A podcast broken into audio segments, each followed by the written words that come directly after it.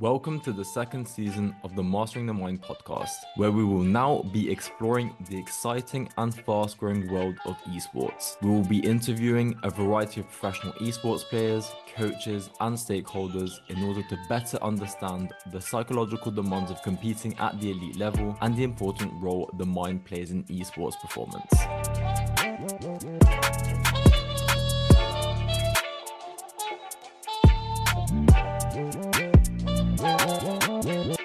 Today we welcome Harris Hade Hadzic to the podcast.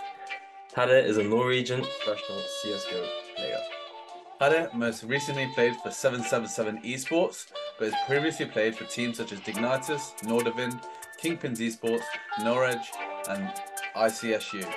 Some of his main achievements have been taking first place at Eden Arena, Malta Vibes, winning 25k, and first place at Loot.bet, Smack My Beach Cup, winning 10 grand with Nordavind. So let's welcome Harris to the podcast. Now, How you doing, guys?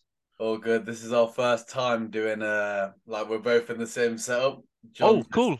Yeah, yeah, yeah. I'm, I'm visiting. I'm in the UK for for a week, so uh, so we thought it'd be a good idea to switch it up a bit. Instead oh, cool. of doing two different laptops, we just said let's just get together.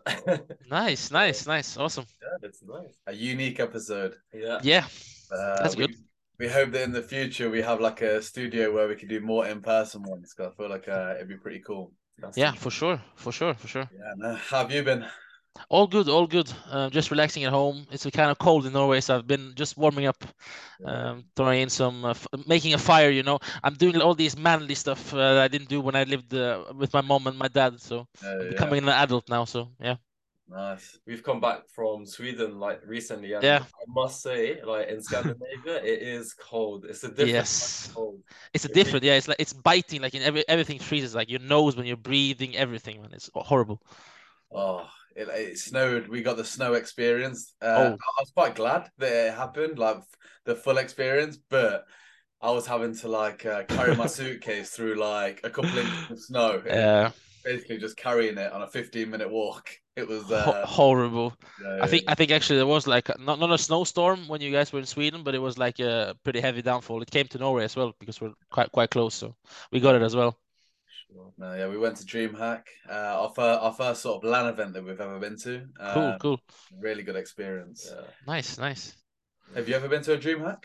Uh, no, actually, I have not been to to a DreamHack. No, I, I want, wanted to. Uh, one year was uh, was supposed to, but uh, I think it was the uh, first year when COVID was DreamHack Winter or something. We couldn't go, so. Yeah, man. I think there was a lot of hype for this one. I'm I'm pretty sure it's the first. Maybe it's the first one back since COVID. Maybe yeah, it could be. Could be. Um, they're they're always so popular. The DreamHacks. Yeah. Really popular. Yeah. Busy like the weekend. Yeah, I can imagine. Because uh, I guess all the locals were coming down, and you know, kids don't have school on the weekend. So that's oh yeah, Saturday was like so busy. Friday was like quite a nice day where yeah. a lot of people had already set up, and um, uh, yeah, not many kids were there at the time, and yeah. Yeah, it was just good to experience it. But then on the Saturday, everyone was running around and yeah, all the parents with their kids as well. You know, it's crazy. I can imagine. It's a bit claustrophobic. Yeah. yeah. Wasn't it crazy? Like people coming all the way to Sweden. Like I know there's some locals and people can drive down but yeah. they come with like their PC in their suitcase, and like the risk uh, you must take. Yeah, put it in the suitcase. Yeah, there's no way I would do it just like to yeah. be there for fun. There's no chance. yeah, it's yeah, cool. I, I actually saw a picture of someone like opening up their suitcase and their PC being completely smashed. So oh, it, it can happen. So uh... it has to come in the hand luggage with me. yeah, don't trust anybody. Imagine you, the guys when they put in your flight, like you know, plane or something, you're throwing it in. You know. I can just imagine that and yeah, not risk it. No, for sure. Yeah. And that was a good experience. We we always we were saying like we would have loved to have been playing. We played in the free play area a bit. Yeah. We'd love to actually experience it one time, just going in the in the LAN bit. Yeah, it's so much fun, guys. You should try it. For sure. Yeah. But no, um, let's talk a bit more about you then. Uh, yeah, sure. A great place we like to start our podcast. We start every podcast like this, and for the listeners to get to know you a bit better, is sort of talk us through your journey to date. So, growing up, how you got into gaming, your journey of gaming to where you are now. You know, who is Harris Hadzic? Yeah, well, I'm uh, I'm just a normal guy from from Norway. Um, uh, my parents uh, came from Bosnia. Um, Uh, they came to Norway in uh, after the war. Uh, I was born here, the only guy in my family actually that's born in Norway. So I'm the only Norwegian one. They call me the Norwegian. Uh, so I grew up with them here. A perfect small little town, like only 5,000 people. Uh, you know, the best place in the world to grow up, to be honest. Yeah. Um, surrounded by friends close by and everything. And and I had a brother who was really into computer games, and you know, it's this is the most standard one in in in CS. Is your bigger brother plays it, and you watch at him, and you think like, oh, I really want to try this, you know. And he's like, no, get off my PC. It's like my my my time. Like he was a lot older than me, so I when he was um, sometimes I would fake that I was sick so I could play on his PC when he, when he was in school. Yeah. Um, but yeah, I picked it up from him uh, from a very young age. I think I was like maybe nine, ten, um, just playing a little bit and uh, enjoying it a lot. I think it was maybe the competitive side and like seeing progress in your in your abilities and stuff, mm. which really like triggered me because like I, I play a lot of video games now, even nowadays like Warzone, PUBG, and stuff, and I, I feel the same like I did when when I played um, Counter Strike. It's the the feeling of achieving achieving something and like learning to be better at the game mm. and stuff like this. So um, I, I, had a great um, uh, great childhood with a lot of a lot of fun. Played a lot of sports as well, where the competition as well was was the main thing for me. Always was competition. I love to compete. So so yeah, that's basically me up until now. I'm still doing it, playing playing video games and enjoying myself. Yeah. Yeah, yeah, yeah. And in terms of like, I'm really curious in terms of getting into sort of competing in esports. What did your sort of parents think of that? That you know, because older generation, they might not understand oh. esports, for example. Like, for example, myself, my parents, when I gamed, they were like, yeah, two hours maximum and then you're off, you know. Um, they didn't really understand the value of, of gaming and competing. So, yeah, tell yeah, me think... more about their sort of perception on. Yeah, I think um, that was the biggest problem for me. Um, I think my mother realized um, we had like this conversation with our teacher once in school, and she said, "How does this English is so good? Like, how does he has have this English?" And um, well, I said I just played a lot of video games, and she was like, uh, my mother couldn't really like believe it or like figure out how because my mom can't even speak English. But okay. uh, obviously, I have parents who you know who my father stayed down there when the war was, and my mother came with with my brother and sister. So you can imagine, you know, they're fleeing from war, and their son is basically just playing video games, shooting yeah. people. Um, so it was really tough for her in the beginning mostly because she also wanted me to like get a degree and like get a job. Like she wanted me to become a lawyer, a doctor. You know, that's like mothers always think like the best. You know, they want you to to yeah. secure your own future and all of these things. Um, so it took me quite a while, but it was good. I used it like uh, as motivation because she it's not that she doubted me but she just wanted the best for me you know uh, yeah. my father wasn't really that obsessed about it of course he was always saying like uh, when are you gonna go to school again and because i took a i took a year off after i finished um, uh, well, I turned 19. I don't know what you call it in English. Uh, for us, when you finish before you go to university, basically. Yeah, um, yeah, I finished college. Yeah, yeah, yeah. So I just asked her, "Can you give me one one shot? Like, give me give me a year. Okay. Uh, I just want a year off, and I want to try to get like to be a professional because it was difficult. Uh, I think the time was 2018. That was when I like fully put 12 hours a day just playing, grinding, trying to get a contract.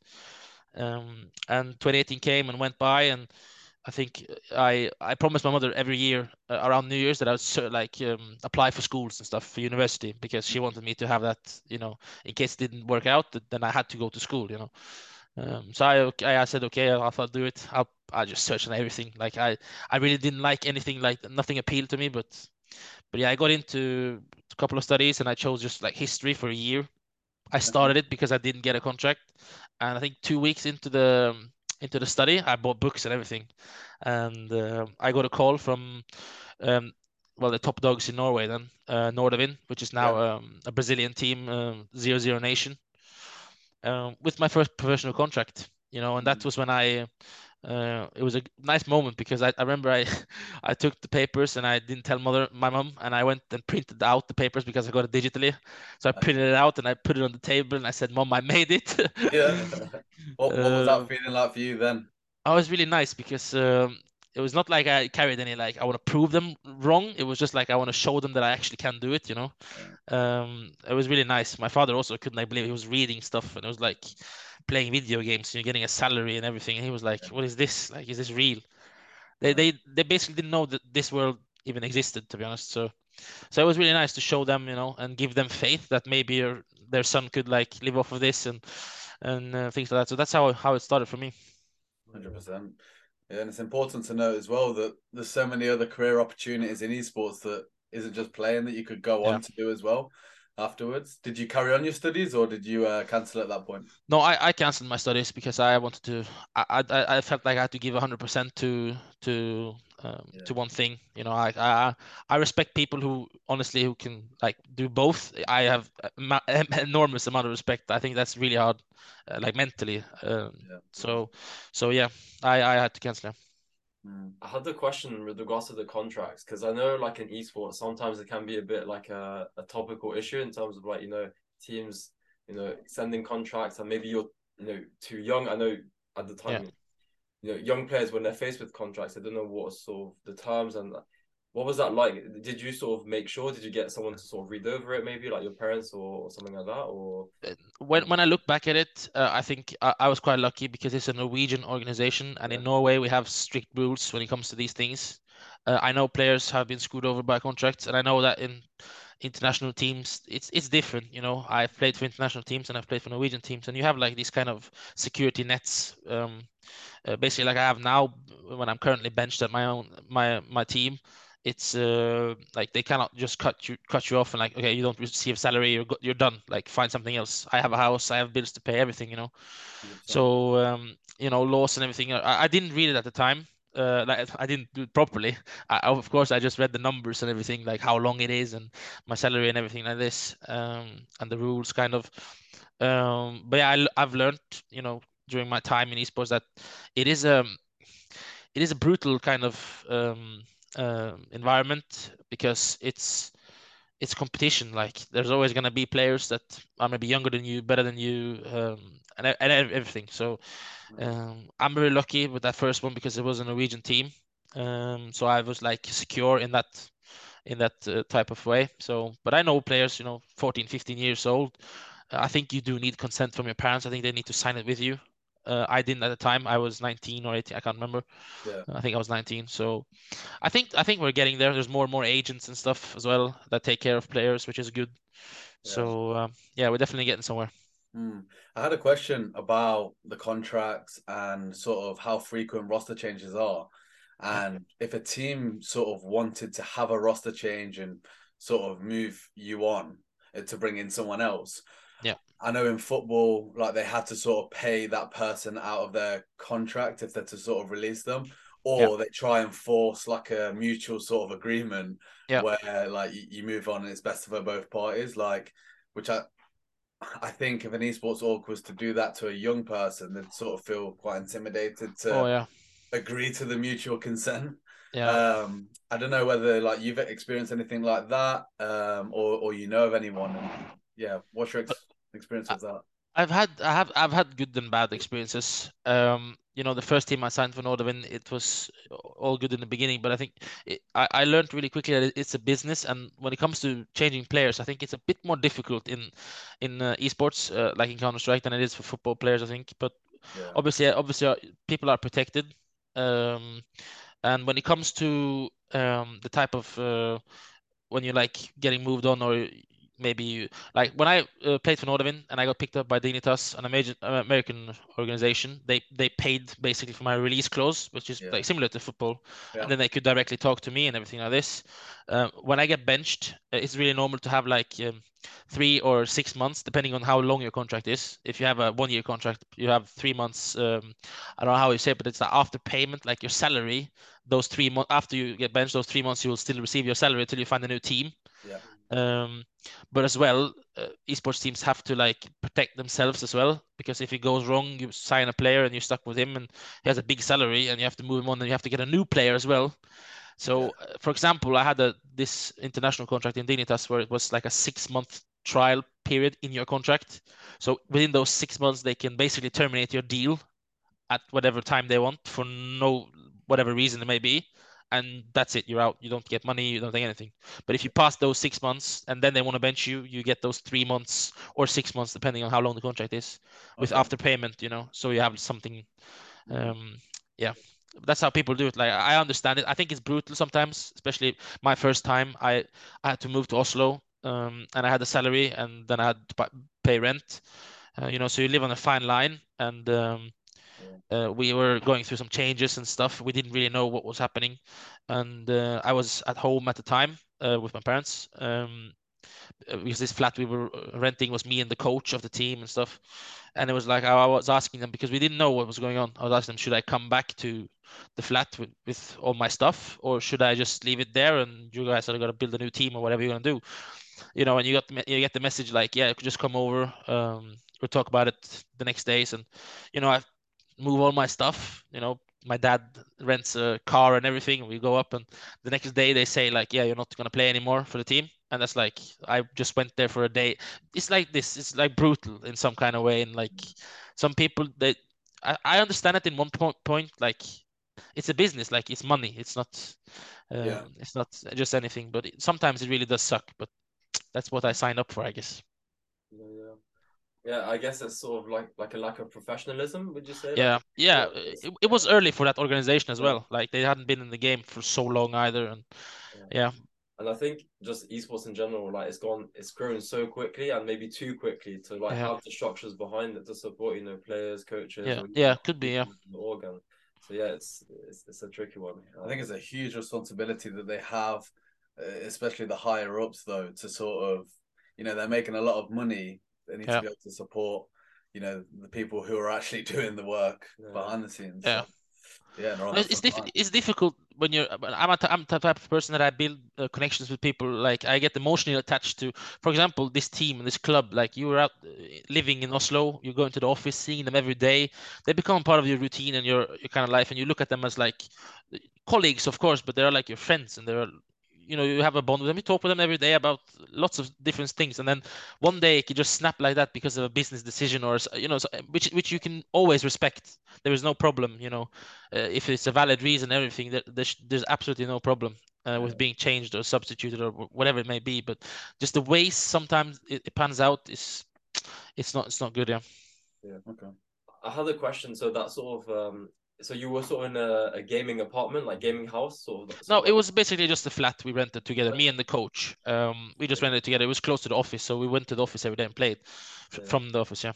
Yeah, I'm curious because I know some teams they all live together. For example, like the coaches live together and all the players live together, and, yeah. and it must be so difficult to just be non-stop together. So like you're competing and like after work, essentially, you're still seeing the people that you're you know competing with. And yeah, hard to like you know build that sort of cohesion between the team. But how do you do that? Because maybe not. You don't want to see that person, you know.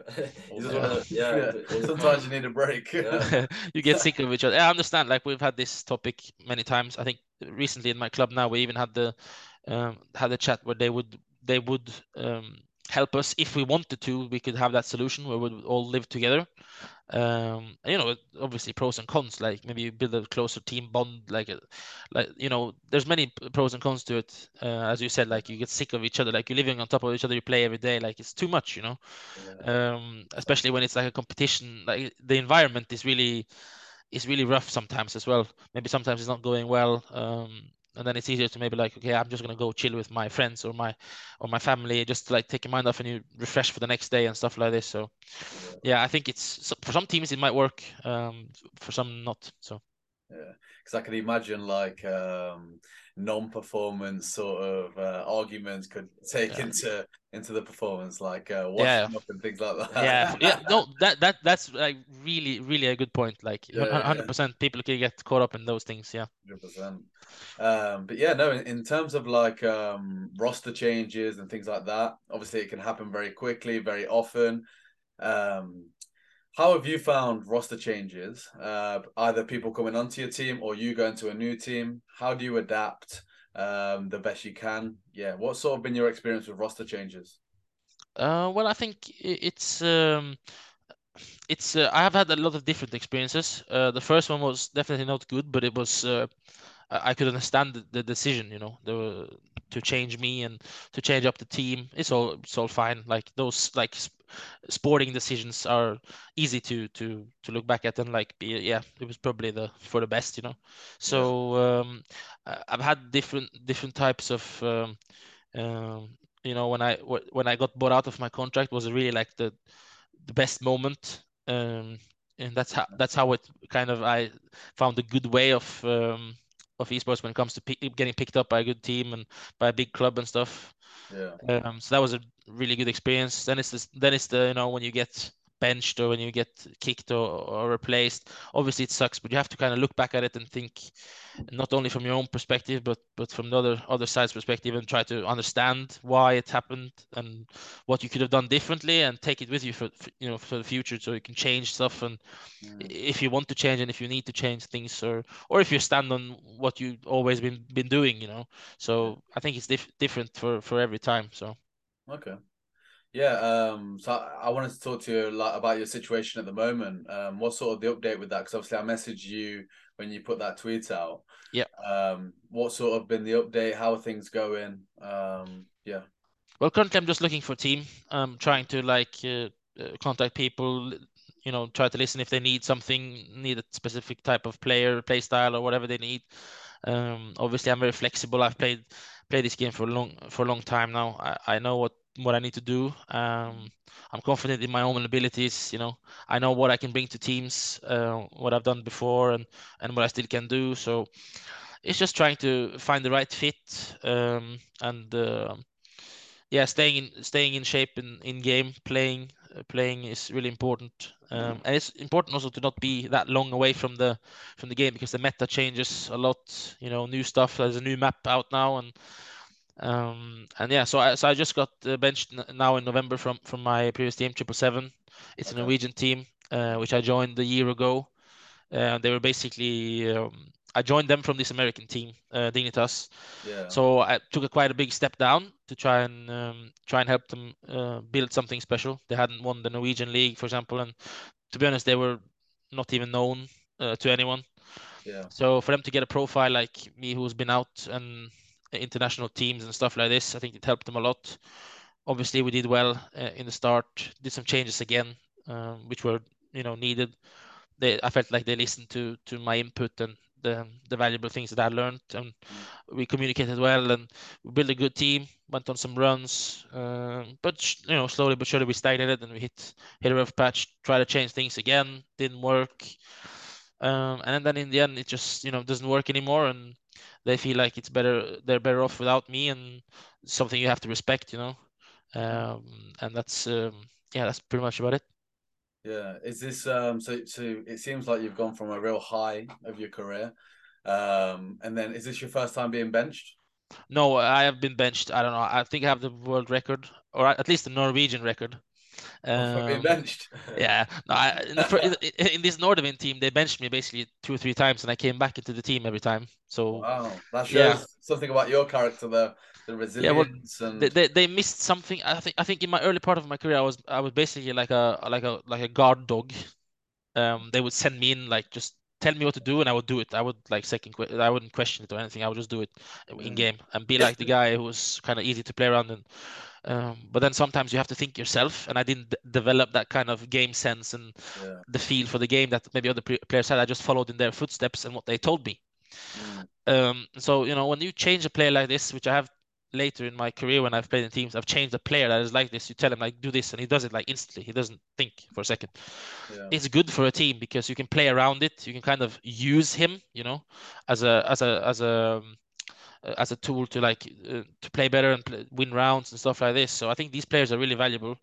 Um, and then after th- these times, uh, you know, I, th- it comes to a point where you have to like, okay, I have to kind of be independent now, and I have to try to evolve my game, and that's what I did. And then I played better. I, I, I obviously I could still do the old things, but I could do more things, and I got picked up by um, Dignitas and played there, and and had that. Um, had uh, had that uh, stint, uh, which gave me even more experience, learning from better players, learning from some of the greats of the game.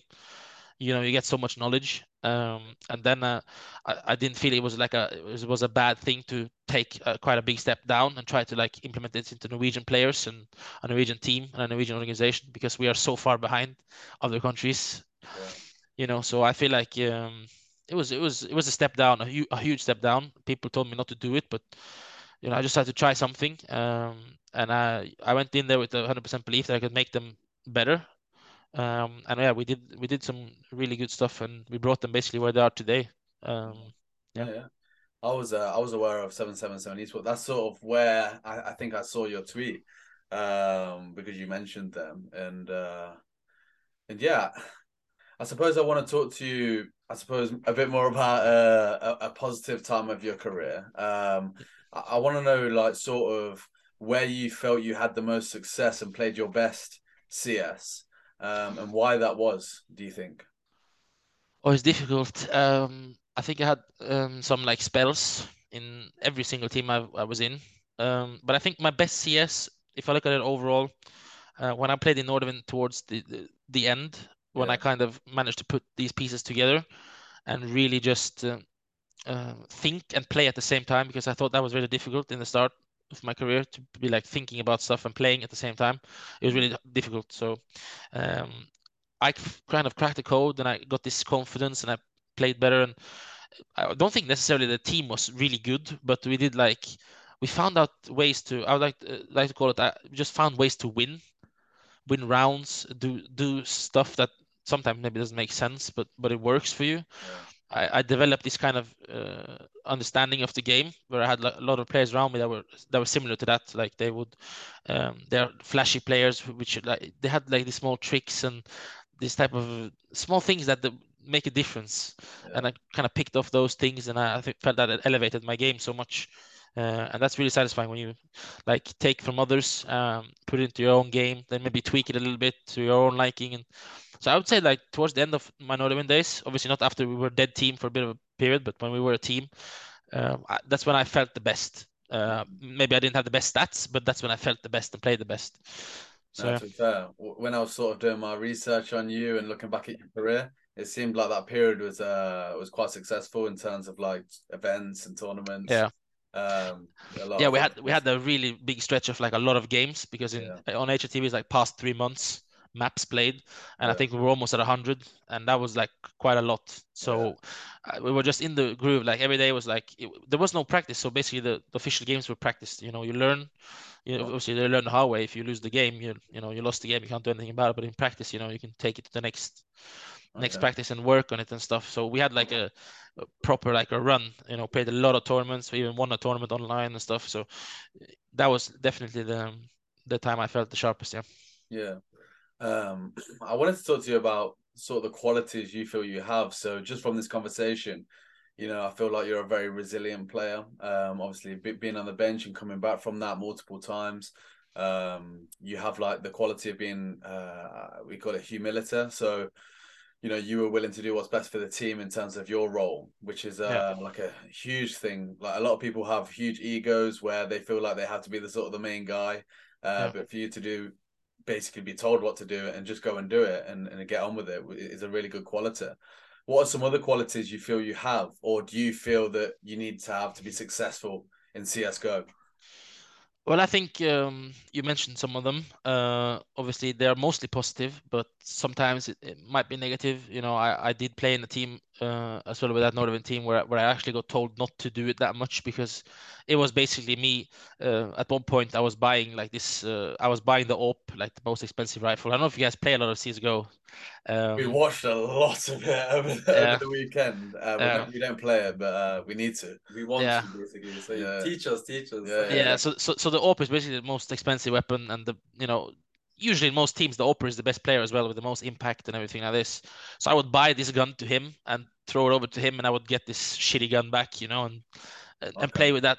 In my mind, it was like I was giving my team the best chance of winning by giving the best gun to the players. Right. It's basically just it's basically like football. You give the ball to the best player and you let him do his yeah. job. You know, I was basically doing that probably way too much um, and like sacrificing my own. Um, and that's where like the qualities of, of my teammates also show when they tell me like stop doing this. Like you can also win us this round. Like buy yourself the weapon you need and everything.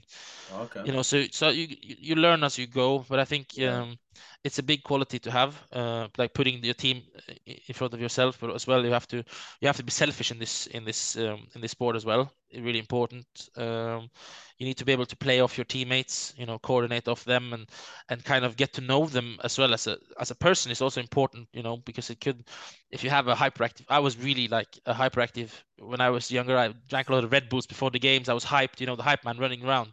Yeah. It, it transformed into the game because I was just running and running, you know.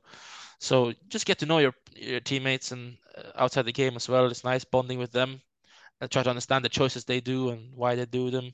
So like you have to be able to reflect on on those things.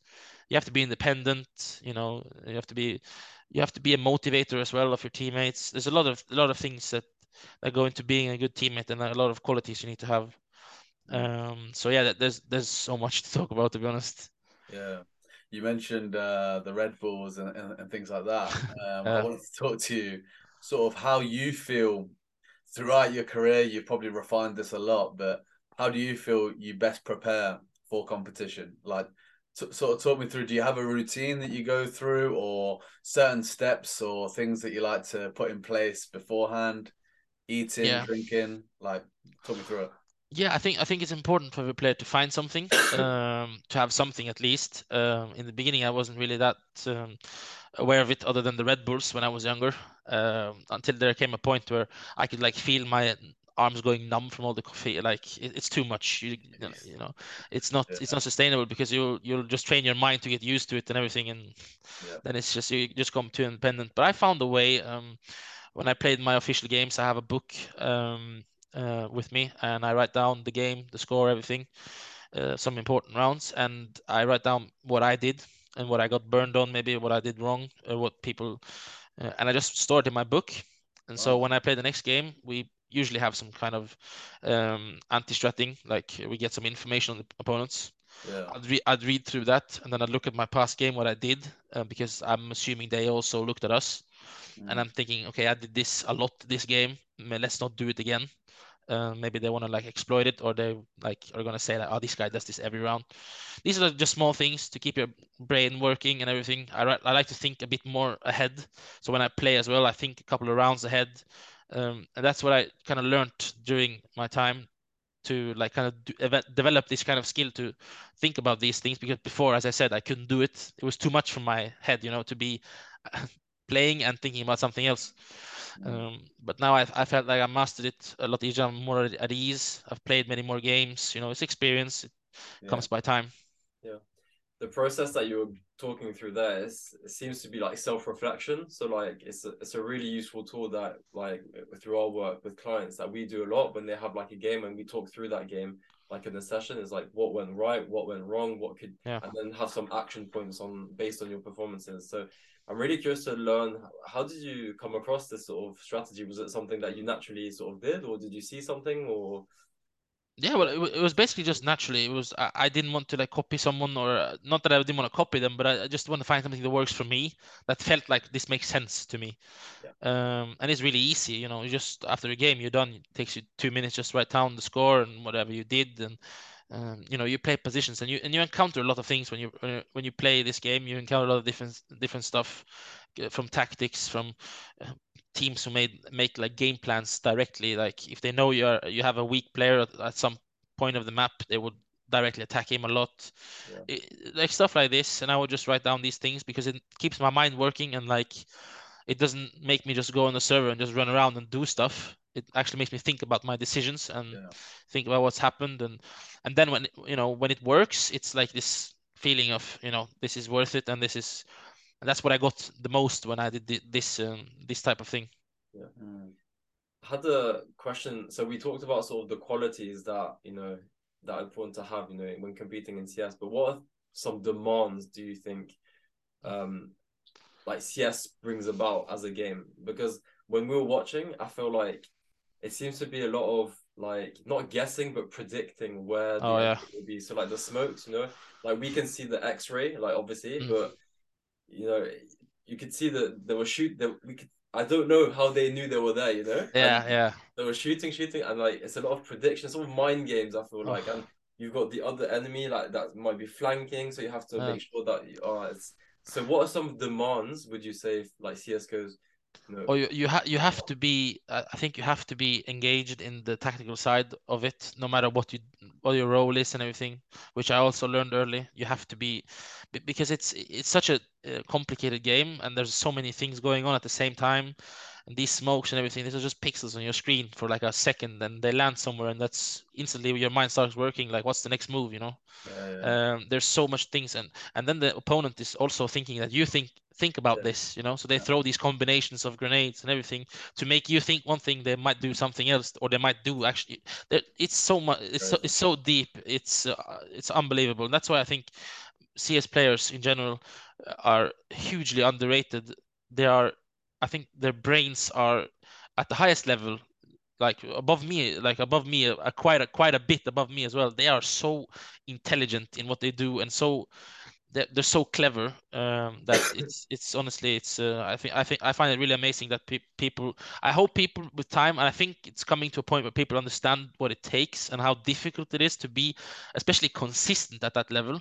And then when you think about that you have to remember you have to click on the mouse when the people appear on your screen as well you have to actually you know you have to actually be Right. fast you know Reactions. it's it's it's amazing I think honestly it's it's it's it's crazy to see yeah, I, I sort of thought thought of it as a like a chess match. Yes. Yeah. Like, for uh, sure, It, it was for- for really sure. like that one move leads to another, but then you double bluff it. Oh, Yeah, yeah, for, for Yeah. sure. And you can imagine the teams that are what I call tier one teams, which are the best teams in the world. Yeah. Your Navis, your Heroics, your NIPs, your Astralis, everything like this. These people play, mostly they play each other in the tier one scene, and they know everything about each other, you know? And that's Yeah. why they're always mixing and trixing uh, everything. And this game, I told my mother one day that um, she asked me when I was going to quit, like, uh, do I have a time frame or and I told her I was gonna quit when I didn't understand what was going on on the server. So when I'm playing and someone's doing something, I'm like, what the hell is going on?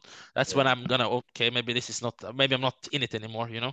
Yeah. But surely there's only a, a certain amount of plays that you can pull off on maps. I feel Yeah. right?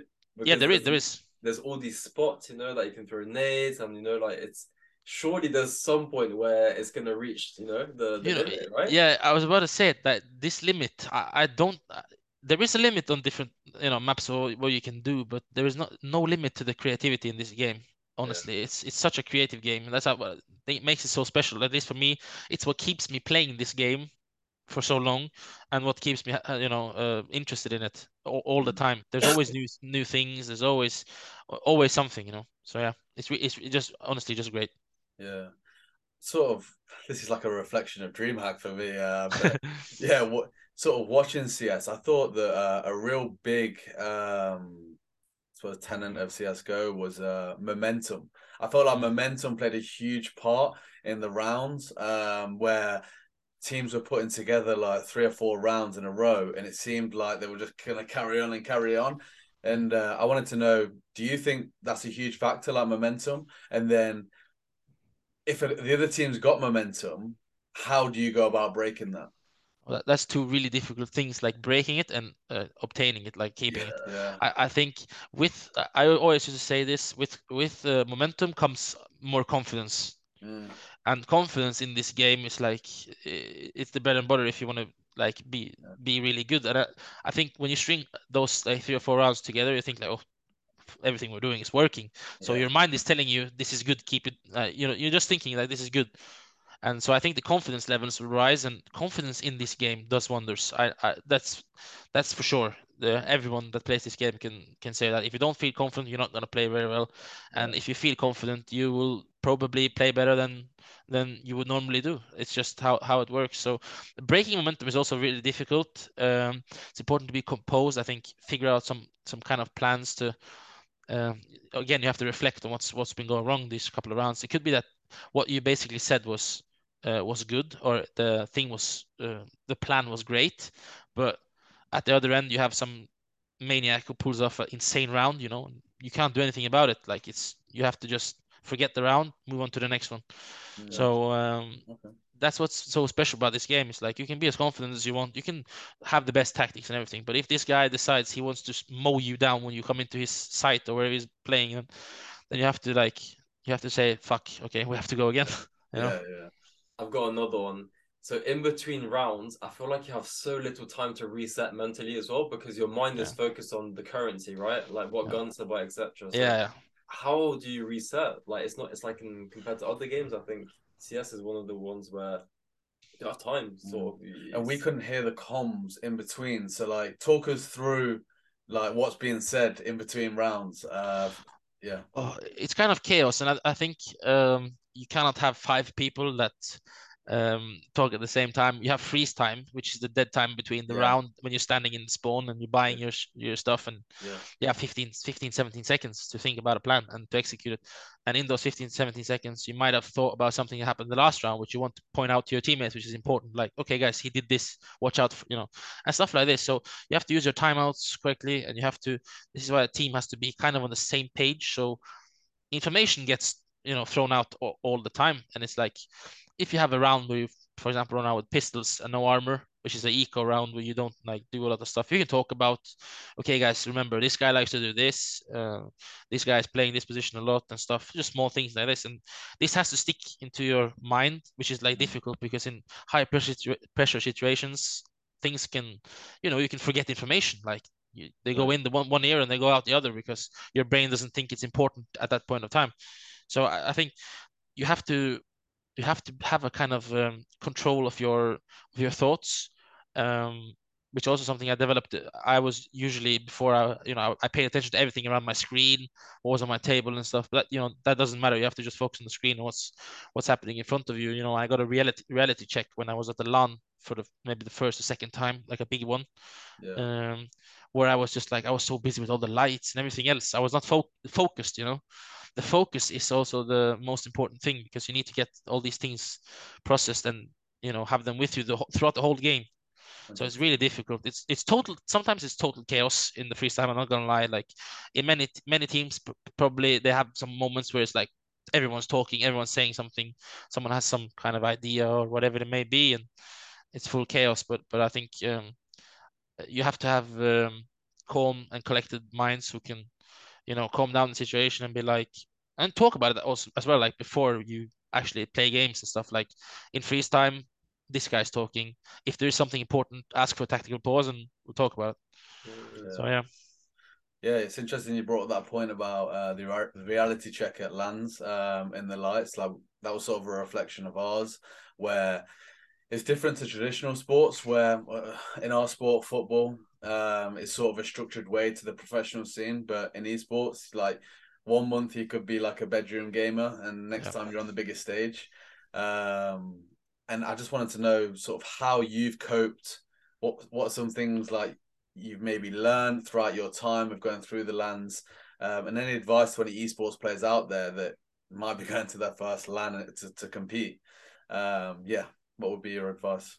Well, first of all, I I went to um I haven't been to like many big LANs like Yeah. ever. I, I the first LANs I had was with my friends when we from school when we went to like this local tournaments and we played on stage and stuff and it was like it was you were kind of caught up in how cool it was and how fun it was that you forgot about there was basically no pressure. You're just playing for fun, so there's no pressure. You just enjoy it. Uh, but the reality check came when I- I've basically been to I don't know six maybe seven LANs and they're all like this Norwegian Norwegian league when I played for Dignitas, we were supposed to go to like Flashpoint and everything like this. This is in America on the big stage and stuff like this, but it didn't happen because of COVID. Yeah, Um, so that's a shame. Uh, but I remember when you come into, it's different when you come in like an underdog. okay, Um, my first, my first big one was was uh, was underdog.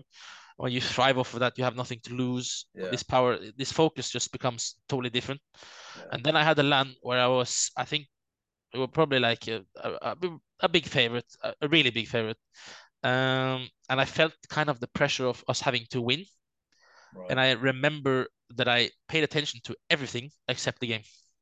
Mm, And that's when I thought that I have to find some sort of way to like, no matter who the position is, no matter what the situation is, Yeah. what LAN it is, because if I don't, it's gonna bite me, uh, bite me in my ass when I go, eventually if I go to a big tournament. So just have to be laser focused, and that's uh, kind of where this um, book started uh, with all the things, because it Okay. keeps your mind occupied. So I don't look at the lights. I would have the papers with me or, or whatever it may be, and think about that. And I would preoccupy my, my mind with the next round, the next round after that, and Yeah. think about these things instead of oh look at the crowd, I look at the ceiling or whatever I do, you know, Yeah. because it's just taking up your space and your your mental like I, couldn't really like focus and I was just totally lost in that. I remember that LAN, totally lost, and I felt the I felt the opposition team targeting me, Okay. you know, and that was like it was so rough because I couldn't get out of the the bubble I created for myself, you know. Mm. So that was a wake up. Yeah, I think it's uh, amazing that you sort of come up with that strategy. It seems like you have a like a, a good knowledge of um, sort of our field, like psychology. Um, have you ever worked with a sports psychologist, or do you have any experience learning about psychology? Um, because that's like a that's a very common sort of strategy that we put in place with uh, clients, like focusing on performance related uh, things rather than non performance related. Uh, yeah, and, and getting caught up in it. So, have you had any experience with, with Yeah, yeah, we had the in my first team, Nordavind, we had the sports psychologist. Uh, now in the end here, with when I played for Triple Seven, we had some conversations, and I, I think it's um it's nice um to talk to someone about your things. Mostly in Nordavind, it was about venting my problems, my my like feelings and Yeah, stuff, uh, with issues I had, uh, and how to like kind of handle them. Uh, and then there was a point uh, where I had to find uh, like things before the game, like throwing a like a stress ball at the wall and like thinking about other stuff, you know, Yeah, which is which I, I I used the method for like one or two days, but I felt like there was something else I could do for myself that I felt would be better, you know. So I tried, uh, yeah. So I tried to like find my own kind of twists and to it. And I think a sports psychologist can help a lot, especially in this game, because people use their brain, and it's like people are people ask me uh, every time my friends like, uh, why are you not coming out with us after you know practice and stuff, and I'm like, my brain is cooked. I can't think. Like I can't do anything. Like Yeah. I don't I don't want to get up from my sofa or my chair or whatever, uh, because it's just so draining. Yeah, it is. It is. Um, uh, and people don't understand, but it's like one day that probably like the normal people, the normal people, the people that don't, um, you know, understand esports and stuff and what it what it brings. Um, but Mm. yeah, like uh, I think it's great for for people to find their own methods and obviously get help from the psychologists and. Uh, I think even the venting helps, like just telling people how you feel and not like having to think that they're in the team or that they're, you know, have something to to to do with with, with, them. So I think it's um, it's good for people. I think it should be like I don't think anyone should be like uh, an organization should come and like "Okay, you have to use our sports psychologist, you have to have uh, this and that. I don't think anyone has to, but if you feel like it, then you should do it. You know. Yeah, and I. It's interesting that what you said because you know, as sports psychologists, we all have different approaches. So if it doesn't work with one specific sports psychologist, Yeah, yeah. you know, players they shouldn't be discouraged and sort of you know assume that all sports psychologists are going to be like that and it won't work for them. I think it's just a trial and error process, finding Yes. what's right for you, finding the right fit for you, the right style. Um, Mm. for example, myself and Oliver, we have completely different styles, but you know that's how it is. Yeah. Yeah. Might, it might fit better for one player and, and, and not for, for the other. So Absolutely. um, That's why I think we're a good combination. Yeah, Yeah. we have a lot of Yeah. uh, different, well, not different views, like debates, and you know, we Yeah, challenge yeah. each other, so it's it's nice, you know. So um, yeah, it's a nice message to sort of promote, I guess. yeah. Hundred percent. And sort of on that point of um, you mentioned like not going out after and your brain being sort of fried. I can totally relate to that. But um, I wanted to sort of know how you sort of disconnect. Um, do you play like other games or do you do any other activities um, that you helps you sort of disconnect from esports? Yeah, well, I um kind of when I started playing, I there was many hours behind the the PC. You know, um, the glasses came from that. Uh, some extra kilos came here and there. Yeah. You know, it, it's it's like this. Some some things to sa sacrifice. Uh, also, time with friends and everything like this. So uh, you know, now I live I live pretty close to the woods. I still live at my child uh, childhood um, like place, the town.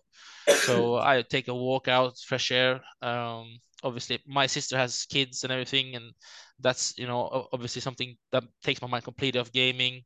Yeah. So that's great. Uh, sometimes I might over some friends um, that I still have contact with and everything. So so it's like it's like this for me. Also play some other games with some other friends. Mm. I have many friends that play video games, so that's kind of my way of of of just switching off. But I, I think I never kind of really mastered the way to switch off completely because when I do these walks, I'm thinking about the game. Mm. Um, and Yeah. but, but yeah, it's eh, I think I think that's the most difficult part for me to switch off because it's basically been my whole life for been my whole life for six years. It's been my whole life after school. After I finished Yeah. school, I feel like I lived two lives. So I lived this life up until I finished school, and then after I've just lived in this bubble of of playing the game and just um, yeah, Okay. being a professional Counter Strike player. Yeah. I, I'm interested to know. Um, so you mentioned like a lot of time behind the, the, the screen and uh, the things that came with that. Um, I'm interested to know your thoughts on sort of something that we've thought of recently about. The, obviously, it's common the grind culture in uh, in esports, um, and I thought sort of about reframing what grinding actually means rather than Yeah. just time played on, on the game. Um, Yeah. We can we can add other things into grinding, things like exercise, things like self care, uh, Yeah. analyze. Like Gooseberry, uh, who we had on, on the podcast, she was mentioning that she spends a lot of time now not not playing but analyzing performance, analyzing the best players in the game. There's so many other things you can be doing to grind because Yeah, ultimately grinding's part of my identity. Like I love to know that I'm I'm working hard, yeah, but can I be working hard smarter? You know, yes, yeah, with things like definitely. exercise and self care. I feel like it's essential and it's only going to benefit your performance. I feel like playing so much, it c- like it it is going to benefit to a point, but then it's only going to hinder it. So, Yeah. what are your thoughts on that? Sustainable. Yeah, Yeah, there's there's many young players who ask. Uh, I was at this local LAN, and they're like, like, what, what what should we do to to be better? And it's like a lot of them are like, I play FACEIT, like this platform. I play Face Yeah, It 10, 10 hours a day. Like, I can't get a team and all these things. And Like, it's. I also did this when I was younger. Like, I did play those twelve Mm. hours. I was just pugging and stuff. But at one point, it comes to a point where you don't get anything out of it anymore than than just the match training. Okay, you you feel crisp and you feel fast and you feel, um, you know, prepared in that sort of sense. But like you said with Gooseberry, doing like when you, when you get older as well and we get more experience, you find other ways to work smarter as well than Yeah. just like putting in the hours like that. But this other way is also putting in hours, but it's it's in a different way which can benefit you hugely, like a massive amount. Um, so like I, I find out found out later in my career that playing a lot of deathmatch, like warming up and stuff, didn't work for me because it, it first of all it's tiring to do it like every day, and your arm gets um, gets tired and everything like this. And then I found other ways that I could combine it. So I play a little bit of it, of course, because you like have to obtain it like to a certain level. yeah, But then you do other stuff that will like, you know, just give you an edge on, on different things like mentally like in your head like these things with the book and everything like this because it makes you think I, I don't think about my crosshair where i'm placing it if i know what i'm doing if i'm i'm in total control of the situation in my mind then obviously this will go by itself you know? Yeah, so so yeah it's, it's really important that the, the grind is not that's what i tell them don't play like you can do it sometimes of, of course if you if you find a friend you have a couple of friends you play like these pugs and stuff sure like do it. But if you want to get better and improve which is the main goal if you want to kind of make it as a player then you have to find these other different type of methods and and tr- at least try them maybe it works for you to play 10 hours of deathmatch every day of course you're going to be fast and then you get into a team then you learn the other other stuff but yeah okay, yeah, no. Thanks for that. I think uh, that that should sort of be a clip in itself uh, for any young esports players out there.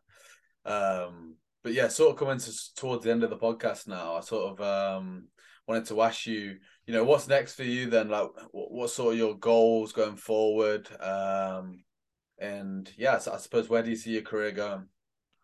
well, I'm hoping to continue as long as I can. I, I just love this game and I'm so invested in it. Um, uh, mentally, everything. I, I just live and breathe this game. So uh, I would just love to, to find a team with with motivated individuals who would push me to become better, so I can push them to become better, and we can become a good team. Um, and I want to achieve something that can like put a stamp on my on my career. Um, you know, in, in Norway we don't have that many uh, great players. Uh, we have a couple, you know, we have some some names that have achieved things like been to majors and won majors, you know, with Rain who won it. We have, you know, players that have played abroad. You know, I've achieved that as well, but I want to like put my stamp on it. The major is the biggest thing for a Counter Strike player. To Yeah. get your own sticker, like you be immortalized in the game. Like all my friends would like put them on their weapons and everything. That that's like the uh, the goal, the end goal. I think if I don't achieve that before I retire in 10, 15 years or whatever it may be, then then I will be disappointed. Doesn't matter what other people think. If they think that, you know, us Norwegians in our in our scene, they have a little bit of a mentality where the smallest things, you know, makes them think we have achieved something. Like winning the national league is like huge um, for Norwegian players. Of course, it's a, it's it's huge, but like in terms of achievement, it's just a stepping stone to to where I hope they want to be because it's not something to obviously you can be proud of it and and stuff like this. It's it's a, it's a great great tournament to win, but it's not the pinnacle. It's not the not the top. We need more people to push push up there, and then we need people that know about the game uh, that are a bit older like me and the other players that have been around a bit more to like pass on the knowledge and they need to like kind of take it in and try to even use it like it is or like do their own little twists on it and and tweak it so uh, so yeah okay I, I, hope you I hope you achieve that, and I feel like uh, based on our, our chat today, I have no doubt that it will happen. I feel like um, a lot of the qualities that you possess, based on the experiences you've told us, have been uh, yeah, should put you in great stead to achieve that. Um, we have sort of a final sort of segment that we do uh, on this sort of esports season that we're doing, yeah. um, where we ask the previous guest to ask you a question, and they don't know. Okay. We didn't tell them who the next guest was. Oh, okay. Uh, and then you have to ask them a, qu- a question, the next guest. Um, okay. So from Jimmer, who we had on before, who was a Rocket League coach, um, yep. he said, "What do you value most in a coach or support staff?" Uh, well, I've been lucky to have um, coaches in all my teams, uh, good and bad, for different reasons. So I think a coach, um, the best qualities, I'd say, uh, uh someone who's a leader, um, who's not afraid to stand up for for all his all his players, uh, someone you can talk to about anything. Um, I had a couple of couple of those, you know, great great coaches. Nice. Um, and yeah, just people that I need to that I need to have a respect for and and feel like they're they're um, they're generally interested in in the best for you and everything like this. So, um, so yeah, I like that. Yeah, sort of uh, see you as a person as well as a player. Yeah, yeah, for I sure. Like okay, and then do you have a question for for the next guest, or do you want to sort of sit on it and uh, and let us know? No, I have it. I have it. Um, nice. I thought about it, and I wanted to ask the next person um, who they're sing like the, the most influential uh, either person was in their career um, or in their life, like in general. Yeah, okay. I love yeah. it. That's a good yeah, one. that's nice. I love this segment. Like it's really cool to you know link all the different guests and all the different yeah. game titles as well together because you can get such different responses. So. For sure, for sure, guys. It's really, actually a good good a good way to end it as well. Yeah, yeah, but no, it's um. Thanks so much for coming on and sharing some time with us. Um, no problem, guys. For this podcast, I have like huge effect in sort of um, helping you get to an, another team. Um, Hopefully, we hope to see you playing back soon. Um, I can't Thank wait you. to sort of follow your career moving forward. Now uh, we're heavily invested in CS:GO. Yeah, now. I nice. want to play it. Yeah, yeah, we need to get on. But good, good. Um, but no, thanks so much for coming on. Thank you guys um, as well. Really thanks for the opportunity. No, and I'll talk to you guys uh, probably again. Yeah, for sure, for sure. All so, right, yeah, boys. I'll, uh, I'll quickly do this outro. Uh, yeah. in a while. So, we hope you enjoyed this episode. If you could please share it with your friends or someone you feel will benefit from it. Most importantly, like, subscribe, comment down below any questions or guests you'd like us to get on in the future. Also, go follow us on Twitter and Instagram. Links will be in the description of the YouTube video or find us at Master in the Mind podcast. Thanks for listening, and we'll see you in the next one.